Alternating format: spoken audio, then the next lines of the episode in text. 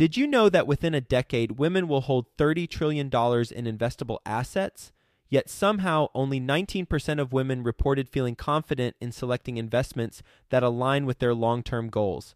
Our friends at Invest Her are out to change that. Invest Her Con is the number one premier conference for women in real estate, and it's happening June 2nd through the 4th in Austin, Texas. Invest Her Con is not just another real estate conference. It's a transformational experience focused on real estate investing, business strategies, and self care tactics all designed to help women take control of their financial futures. Gain the knowledge and skills you need to grow your portfolio and build a sustainable business, all while connecting with over 500 women who are playing at the same level. To learn more and to get your tickets, visit investhercon.com today and use the code 100best ever to get $100 off your ticket. That's investher, H E R, con.com promo code 100 best ever to get $100 off your ticket. If you're going to assume anything at all, you need to assume there are multiple problems to discover. The seller's not going to come to you with a list of issues and problems and say, hey, you better think about these things that could cause you an issue when you're buying this property. Best ever listeners, before we jump into today's episode, got two questions for you, and this is for my fix and flippers out there. One, are your financing costs eating away at your bottom line? And two, are you looking for a way to increase your overall profits by reducing your loan payments to the bank or private lender? Of course you are, right? You're always looking to maximize the potential of your deal.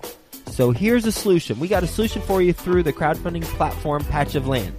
If you're a loyal best ever listener, you know Patch of Land. They've been on the show many times. They've sponsored the show many times. They're back for more because they love you. They want to help you out. They want to add value to your life. And here's how they're going to do it. They have a solution to your financing issue of financing costs eating away from your bottom line, and they want to help you reduce your loan payment to the bank. So here we go. Patch of Land offers a fix and flip loan program that only charges interest on the funds that have been dispersed, as opposed to tradition, the traditional model of lenders charging interest on the whole loan amount at the beginning. You save a lot of money this way, and it can be misleading when you get your terms quoted to you by the lender at a particular rate if they charge all of the interest up front versus upon distributions. Patch of Land's got a document that you've got to check out if you're a fix and flipper to educate yourself on questions you should ask the lender. Regardless if you go with Patch of Land, you've got to get this document to educate yourself on the questions to ask your lender to make sure you're getting the best financing terms. The documents at patchofland.com forward slash Joe Fairless. That's patchofland.com forward slash Joe Fairless. Patch of Land, they can close in as little as seven days and they can help you through this program save thousands of dollars on your deals, make more money, and uh, have a better business and grow your fix and flip business. So go to patchofland.com forward slash Joe Fairless. Best ever listeners, how you doing? Welcome to the best real estate investing advice ever show. I'm Joe Fairless. This is the world's longest running daily real estate investing podcast. We only talk about the best advice ever. We don't get into any of that fluffy stuff. With us today, Brian Hennessy. How you doing, Brian? Really good. Thanks very much for having me, Joe. Well, my pleasure. Nice to have you on the show. I read one of your two books, The Due Diligence Handbook for Commercial Real Estate, and I reached out to my team and I said, let's bring Brian on. This is some good stuff. A little bit about Brian. He's a senior VP of Avison Young Intelligence Real Estate Solutions. You need an acronym for that. That's a mouthful. Prior to working there, he served as the senior vice at Colliers International for five years. He's been in commercial real estate for over 30 and he's got a new book that is out. It's how to add value for commercial real estate based in Los Angeles. With that being said, Brian, you want to give the best ever listeners a little bit more about your background and your current focus? Absolutely. I am an investment broker with Avison Young based here in Los Angeles. But over my career, I've done a number of positions in the commercial real estate industry, including being a syndicator and an acquisition person for an investor where I purchased properties all over the U.S., over 9 million square feet just with him. And that's where I really got to learn the due diligence end of the business is when we were buying so much property so quickly that we really had to be on our A game because we just had a small group that we worked with when we were purchasing these assets. So really required me to be very scrutinizing and actually let me tell you a brief story how it happened. I ended up first couple of transactions that I did, I made so many mistakes. And even though I had been in the business for 18 years, I thought, oh, this is a natural slide. Well, I had never been a buyer of large commercial properties before. And that's when I decided I better start creating a reference manual for myself so I don't have to reinvent the wheel every time because there were so many things to remember. So that's how my reference manual came about. And then when I decided to get back into the brokerage end of the business again, I said, well, what am I going to do to differentiate myself? So I decided to take my reference manual and create an investor handbook that I could use as a marketing piece. And I actually put it up on Amazon, just never thinking it would ever sell one copy because I wouldn't even spend the $150 to format it because I figured why do it? It's never going to sell anything. And I ended up just handing it out to people as I spoke with them. But what much to my surprise is the book started selling. So I decided to take it a little more seriously, create a professionally designed cover and format it and put it out there. And that's when it took off. And I'm still shocked today that it's been a number one bestseller on Amazon for real estate books. But it also tells me as I'm going out speaking to people that it's a very critical component that people are missing when they're investing in real estate. So I go out there and try to tell people you really want to have a proven system to do this because there's just way too many things to remember and things will just slip through the cracks because having and adhering to a proven system allows you to conduct the due diligence faster, easier, more efficiently, and you're less likely to miss something. Mm-hmm. Speaking of missing something, what are some due diligence items that tend to be overlooked if you don't have a system? Well, in my talks, I talk about the mistakes a lot of investors make, and we can talk about those if you like. Yes, please. First mistake I see a lot of investors make is really not valuing the property correctly. And what I mean by that is they go out and they will negotiate a deal with a seller and then find out later, whoa, I'm really overpaying or maybe they don't find that out until they go to put a loan on it. And I tell people you really need to do your homework first. So make sure you're checking all sale comps and other available properties on the market.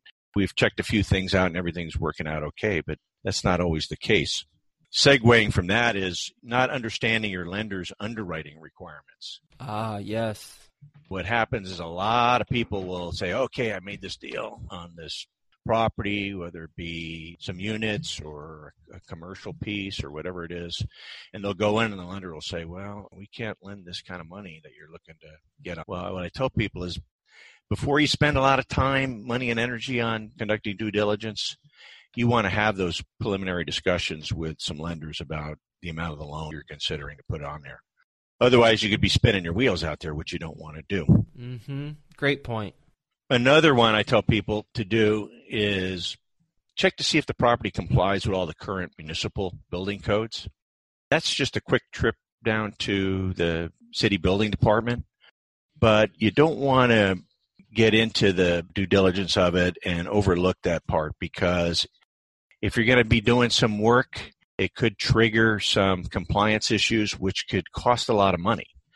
And that's where I see people getting tripped up. It's like, I didn't know it was going to cost me this much money if I was going to do this. And it's like, well, if you would have made a trip down to the city, you might have found out. So I tell people just make that part of your routine when you're conducting due diligence mm-hmm. because mm-hmm. there may be some issues coming up where you need to comply in the future that could affect the property you're looking at. What specific department do you go to, and then what questions do you specifically ask? Usually, the planning department will send you down. They'll say, let's look up the property on the computer here and see what's going on with it. Okay. Sometimes they'll say, oh, there is an issue outstanding here that it's not compliant with this code. So you need to make sure they've been sent a notice. And I'll say, can I get a copy of that notice? And which I will. And then I'll say, are there any future code compliance issues coming up that I need to be concerned about regarding this property. Oh, there might be a sprinkler retrofit or something of that nature. So these are the things that I want to find out. Mm-hmm. Yes, that's great. Great stuff. Another mistake I see is a lot of people assume there's no issues with any of the tenants' leases. And these are tripwires that can be avoided if you're scrutinizing the leases carefully. What I mean by that specifically is if it's a commercial building, you want to look to see if there are any termination provisions, contraction provisions. Are there any caps on operating expenses? Do they have unlimited use of the HVAC, the heating, ventilation, and air conditioning, or, or electricity that the landlord's responsible for. Issues that are going to affect the value of the property. Perfect example of that might be maybe they have an option, but it's at a fixed rent. They get another five, ten years that they can exercise that option at. That's going to affect the value of the property. So make sure you're scrutinizing the leases carefully. Go through the tenant correspondence files if you're going to a property management company or if it's the owner of a property. Can I see your correspondence file with your tenants? Why? Because it's going to have valuable information in there. If it's a multi tenant property, then you're going to see correspondence in there that's going to tell you a lot about what the issues have been. Hey, the windows are leaking. Hey, the roof is leaking. Hey, the air conditioner's not working properly, or whatever the case may be. Hey, we had another break in. These are all red flags that are popping up, and you're saying, wow, I better find out more about this. Mm-hmm. Do you have a team that does it, third party team usually, or I know you're not doing it right now in your role, but would you do it personally if you were in that situation? Yes, I would. And you can hire outside third parties to do it. Very expensive. Personally, I like to do it because I'm looking at it much more subjectively because I'm the one that's going to inherit the problems when I own the property. Mm-hmm. As a matter of fact, Joe, I do do it as a broker. I'll ask my clients, and the ones that know me usually say, That'd be great. I'd love to have your help on this. The mm-hmm. ones that don't, and for your broker listeners out there that are in the brokerage end of the business, I'd shoot a quick email off to your clients and say, since we're in escrow now, I'd love to help you with your due diligence. Please let me know and we can go through the list of things that we want to accomplish. And if they turn you down, at least you have documentation that you've tried to help them. Mm-hmm.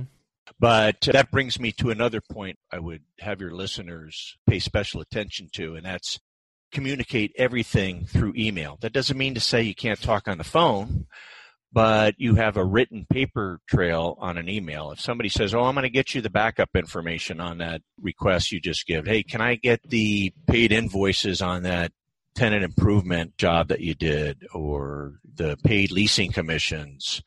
And they'll say, yeah, I'm going to get that to you. Let me uh, dig that up and send it over. Well, if they don't get it over, now you've got a running list of the things you asked for.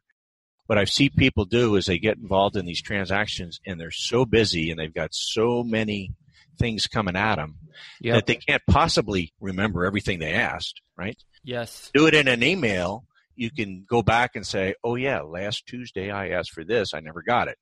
You could forward that on. Hey, as our per our conversation last Tuesday, you're supposed to get this to me. And if they don't, what's happened to me before is I'll get towards the end of my due diligence period and say, well, if I'm not going to get it by tomorrow, then I'm going to assume I'm going to get a credit for that amount at the close of escrow. Mm-hmm. And all of a sudden, you know, oh, well. You start getting the stuff, huh? Right. You start getting the, well, here's what's going on. We've got a dispute on this. And now all of a sudden you've uncovered the real problem. But what happens is if you're not paying attention to it, guess what? It's going to slip through the cracks.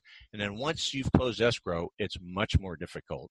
Oh, forget about it. Yeah, it's much more difficult. So I tell people just send off the emails, easier to keep track of. And worst case scenario is if you don't get it and you forget it, but you've asked for it, you've got something to bring to court, which I hope you don't have to do, but sometimes you do. Mm-hmm. Have you had to do that? Yes, as a matter of fact. What happened? essentially, we were told that a certain tenant was to have paid a bounce owed, and when in fact they didn't, and we let it slip through the cracks, and then we went back. And what happened was with one letter to our attorney and the backup emails and what have you, we were able to get a settlement from them. Mm-hmm. But you try to avoid that as much as possible. Absolutely. Everyone loses. Yeah, exactly. It's just more brain damage than it's worth. So that if you do your due diligence properly up front, you're going to minimize this. Warren Buffett said risk comes from not knowing what you're doing.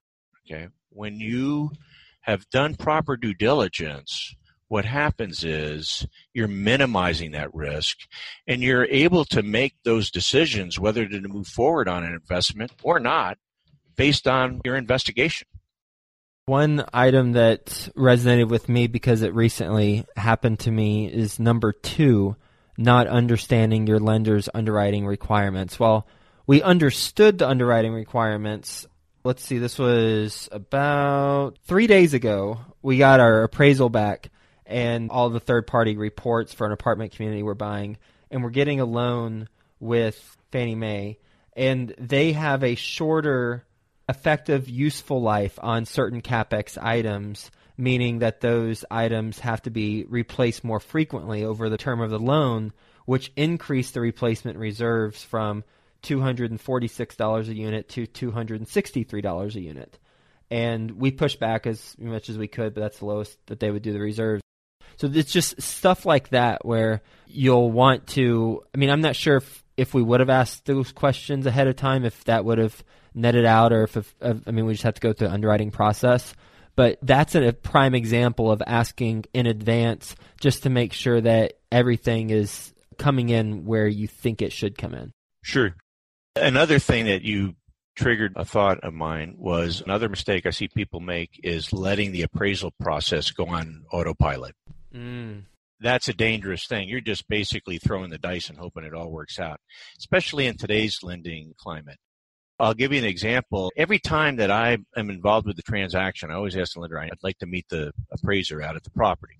And when I go there, I have all of the sale comps, all the lease comps, if that's applicable, anything that's going to positively put the property in a positive light. I went through an interesting transaction recently where we sold a small building to one of my clients and they brought it to me and said, here's a building we're really interested in. And I said, it's very pricey. And they said, but it's perfect for us. We don't care. If we don't get this building, we're going to lose some business because we don't have a place to take care of it at. So contacted the broker. He said, well, it just fell out of escrow and this is the price. And I was like, whoa. but they submitted it to the lender and the lender said, well, we'll get the appraiser out there. She said, I just want you to know something. This is the fourth time we've seen a contract on it going into escrow. Mm. Hasn't appraised out. so I said, uh, I can understand why. Well, my clients really want the property. I'm going to go out there. I want to meet the appraiser. So I went out there. I had a book for this appraiser and I said, here's all the sale comps. We had to go further out. Here's all the lease comps. Here's why we believe the property is worth this amount of money. And he was shaking his head, said, Well, I'm going to have a tough time with this. I said, But look, this is what's going on in the area. This area is improving. Here's what's going on. Here's who's moved in. Here's what's happening here in the near future here. And I stayed with him. I said, It's all right if I call you in the next couple days? Yeah. Called him a couple days later. You got everything you need? I think I'm getting there okay, I'll give you a call in a day or so. Called him back. He said, you know what? I'm there. I got it. We'll take care of it. And we got it appraised. Had hmm. I not done that though, I can tell you right now, it would have never appraised out. And what I've done with other properties, I'll go back and say, by the way, did you know that this lease proposal was just accepted? And they're going to leases on this, and we're going to be reducing the expenses, and this is how that's going to work. And when you start giving them the information to help them put that into perspective to get to the number you need to get to, you're making their job much easier. And the chances of you getting the loan amount that you need to get go way up. So I tell people do not let it go on autopilot. Be proactive with your appraisal process, and your odds of getting the loan you need to get are much higher. Mm. Great advice, and thank you for that. Based on your experience as a real estate investor, you've got three decades under your belt in real estate. What is your best real estate investing advice ever? I'm going to give you my best real estate investing advice, and that would be assume nothing. If you're going to assume anything at all, you need to assume there are multiple problems to discover. The seller's not going to come to you with a list of issues and problems and say, hey, you better think about these things that could cause you an issue when you're buying this property. It's up to you to discover what those problems are. And you'll also you have the potential of coming up with some hidden value enhancers to increase the property value as well. So I would say if you get nothing out of this is assume nothing. Everybody that wants to really do a good job in due diligence needs to assume there's issues there that they need to uncover. Ready for the best ever lightning round? Sure. All right, let's do it. First, a quick word from our best ever partners. Today's sponsor, Patch of Land, has got the document for you that you've got to check out if you're a fix and flipper. They show you how a higher interest rate can actually deliver a lower cost to your fix and flip loan, and conversely, how a lower interest rate could deliver a higher cost to your fix and flip loan. Needless to say, you got to know this stuff to identify the best loan terms. Go to patchofland.com forward slash Joe Fairless. Get this document, patchofland.com forward slash Joe Fairless. Ready to enter the minds of successful entrepreneurs and millionaires? Are you ready to excel in your entrepreneurial and investing journey? The new podcast, Before the Millions, studies phenomenal entrepreneurs and their path to millions. Journey through exclusive interviews giving you all the secrets to mimic their successes – listen and subscribe to Before the Millions podcast at beforethemillions.com. That's beforethemillions.com. Best ever book you've read? Best ever book I read as it pertains to real estate. sure. I think Frank Gallinelli's book, What Every Real Estate Investor Needs to Know About Cash Flow, is one of the best ones I've ever read. Best ever deal you've done?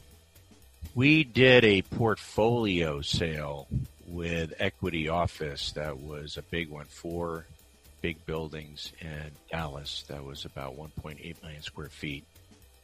And I thought those were great values and it was exciting to work on because we had to do so much in so little time that I felt like it required so much focus and attention that I really had to be on my A game for that. And once you get through something like that, it kind of stretches your mind to the point where you think you can pretty much handle anything that's thrown at you. What's a mistake you've made on a transaction? Oh gosh, I've made a lot of mistakes on transactions. Ditto. And that's how the book, Due Diligence Handbook for Commercial Real Estate, came about because I was making so many mistakes. I didn't want to reinvent the wheel. It's like a pilot's checklist. You know, you mm-hmm. want to go through it and make sure that you can't possibly remember everything. So you want to be able to go through and check them off as you're going. I guess. Would you say what's the worst mistake I ever made? Is was that the question? Just any mistake you've made on a transaction that you can think of. The mistakes are. I assume people were giving me good information when they weren't, uh-huh. and I assumed that a seller would not ever do a thing that they said they wouldn't do, and then they did it. So it really, it, it, it's not. I want to say it makes you jaded. It just makes you cautious. So I tell people it's okay to make mistakes, by the way. That's how human beings learn by trial and error, but you try to minimize it as much as possible. Mm-hmm. What's the best ever way you like to give back? The way I like to give back? I love talking to people about my experience in investing in real estate and doing due diligence. What I find it's very gratifying is that people, when I give a talk or I get emails or calls from people that say, "Thank you so much for sharing your information. Really saved me a lot of money and headaches and time, and really appreciate you sharing the information." That to me is very gratifying, and and that's what keeps me going. Once in a while, I get an email from somebody that says, "Oh my gosh, I learned so much, and thank you so much. It really saved me." And I was like, "Wow, that's great. I love getting that." That's probably why you love doing the podcast too, right? Yep, absolutely. Many reasons why I love doing the podcast. That's one of them. How can the best ever listeners get in touch with you? They can go to my website, impactcoachingsystems.com, or reach me at brian at impactcoachingsystems.com. Also, I would highly recommend they get the due diligence handbook for commercial real estate on Amazon because they will not just read it once and put it away. Every time you do a transaction, you'll pull it out. The reason I know that is I do that. A lot of people tell me they do that. And it's because, like I mentioned before, it's a checklist. And you want to be able to go through the checklist. I still use it every time I do a transaction. And then in the How to Add Value Handbook for Commercial Real Estate, I talk about all the different ways that you can create value with your commercial real estate investments. Really enjoyed our conversation, especially since I've read your book, The Due Diligence Handbook for Commercial Real Estate. And that's why I wanted you to be on the show because of so much value that's in the book. So, highly recommend getting the book, number one. Number two, thanks for taking us through that list of six mistakes a lot of investors make in the due diligence process. Number one, not valuing the property correctly. Two, not understanding your lender's underwriting requirements. I gave a specific example of that that I recently experienced. Three, going up to the planning department and not confirming the building codes are in compliance. So you should confirm that the building codes are in compliance and anything that you need to be concerned about in the future. For example, you gave the sprinkler example. Number four, any issues with the tenant leases, make sure that's resolved. Five, get things in email. Sometimes we don't, so that we can prove, if we need to, in a court of law that that transpired. And six, some people let the appraisal process go on autopilot. Don't do that. I love the story that you provided as evidence. Thanks for being on the show. Hope you have a best ever day. We'll talk to you soon. Thanks so much. Joe. Really appreciate you inviting me on. I enjoyed it immensely. Ready to enter the minds of successful entrepreneurs and millionaires? Are you ready to excel in your entrepreneurial and investing journey? The new podcast, Before the Millions, studies phenomenal entrepreneurs and their path to millions. Journey through exclusive interviews giving you all the secrets to mimic their successes. Listen and subscribe to Before the Millions podcast at beforethemillions.com. That's beforethemillions.com.